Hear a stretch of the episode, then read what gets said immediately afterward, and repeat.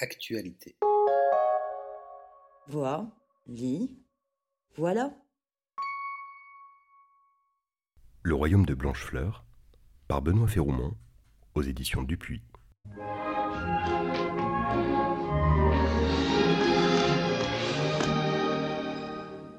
Un jour, mon prince viendra. Un jour, on s'aimera. Stop, stop, stop, stop, stop. On, on arrête tout là. Des princesses encerclées de nains au regard bovin et vitreux, rien du tout. Bienvenue plutôt dans un monde où les princesses ignorent toute leur destinée, se retroussent les manches pour ouvrir une taverne. Il était une fois un petit pays que l'on appelait le Royaume. Évidemment, présenté de la sorte, ça vous flanque le cafard d'envisager même partiellement, même partiellement, que la clique des princesses décérébrées et servies par Disney ne surgisse d'une case à l'autre. Heureusement, il n'en sera rien. Benoît Feroumont met les petits plats dans les grands et les pieds dedans, avec le sourire et surtout avec Anne. Pain-bêche râleuse, un peu trop indépendante dans sa manière de vivre, notre héroïne donne du fil à retordre à tous ceux qui s'approchent, amoureux transis en tête de liste. Or, le royaume de six ponts, six comme le chiffre, pas de six ponts.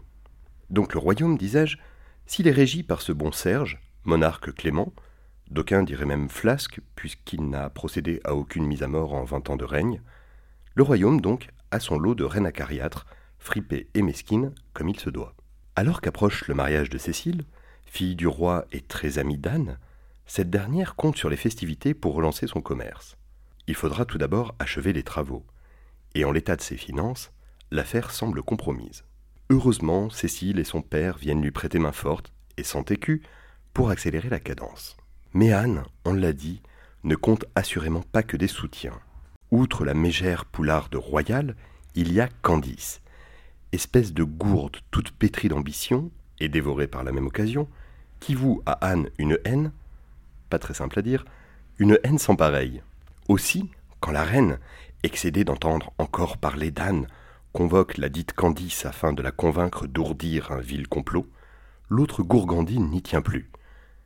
D'ailleurs, avec ce pacte méprisable, elle deviendra enfin dame de cour. Impossible alors que François continue de les conduire, du moins le croit-elle. Il est invraisemblable de voir à quel point l'arrivisme rend ces braves gens stupides, bien au-delà du sens commun. D'un trait rond et comique, quand il le faut, Benoît Feroumont nous retape du conte de fées à la vitesse grand V. Sans citrouille ni pomme empoisonnée, garantie. Chez lui, les piaffes causent l'humain, ce qui les change en sacrés commentateurs des turpitudes quotidiennes. Derrière chaque pauvrette, comme il se doit dans les contes, se cache un lourd secret. Le royaume de Blanchefleur n'y coupe pas. En revanche, ce qui met tout le monde d'accord, c'est la virevolte des dialogues, à pas piquer des vers, avec des personnages farfelus et bien complexe. Pas le temps de s'ennuyer, ni de feindre l'agacement, tout est mené tambour battant et vaillant, et comme pour le cœur, rien d'impossible. Turpitude, cliffhanger, rebondissement, coup de sang, voilà un conte qui se fiche bien du prince charmant, et fait la part belle aux femmes, qu'elles soient princesses, aubergistes, soldats, ou reines à qui on collerait bien des baffes. On y entre avec des couleurs sépia et tristes, propices à un flashback, avant de plonger dans un univers coloré et vif. Quelques pleines pages silencieuses ponctuent la narration, telles des polaroïdes, burlesques ou effrayants. Le lecteur ne boude pas plus son plaisir que l'album est dense, de quoi produire une très belle histoire.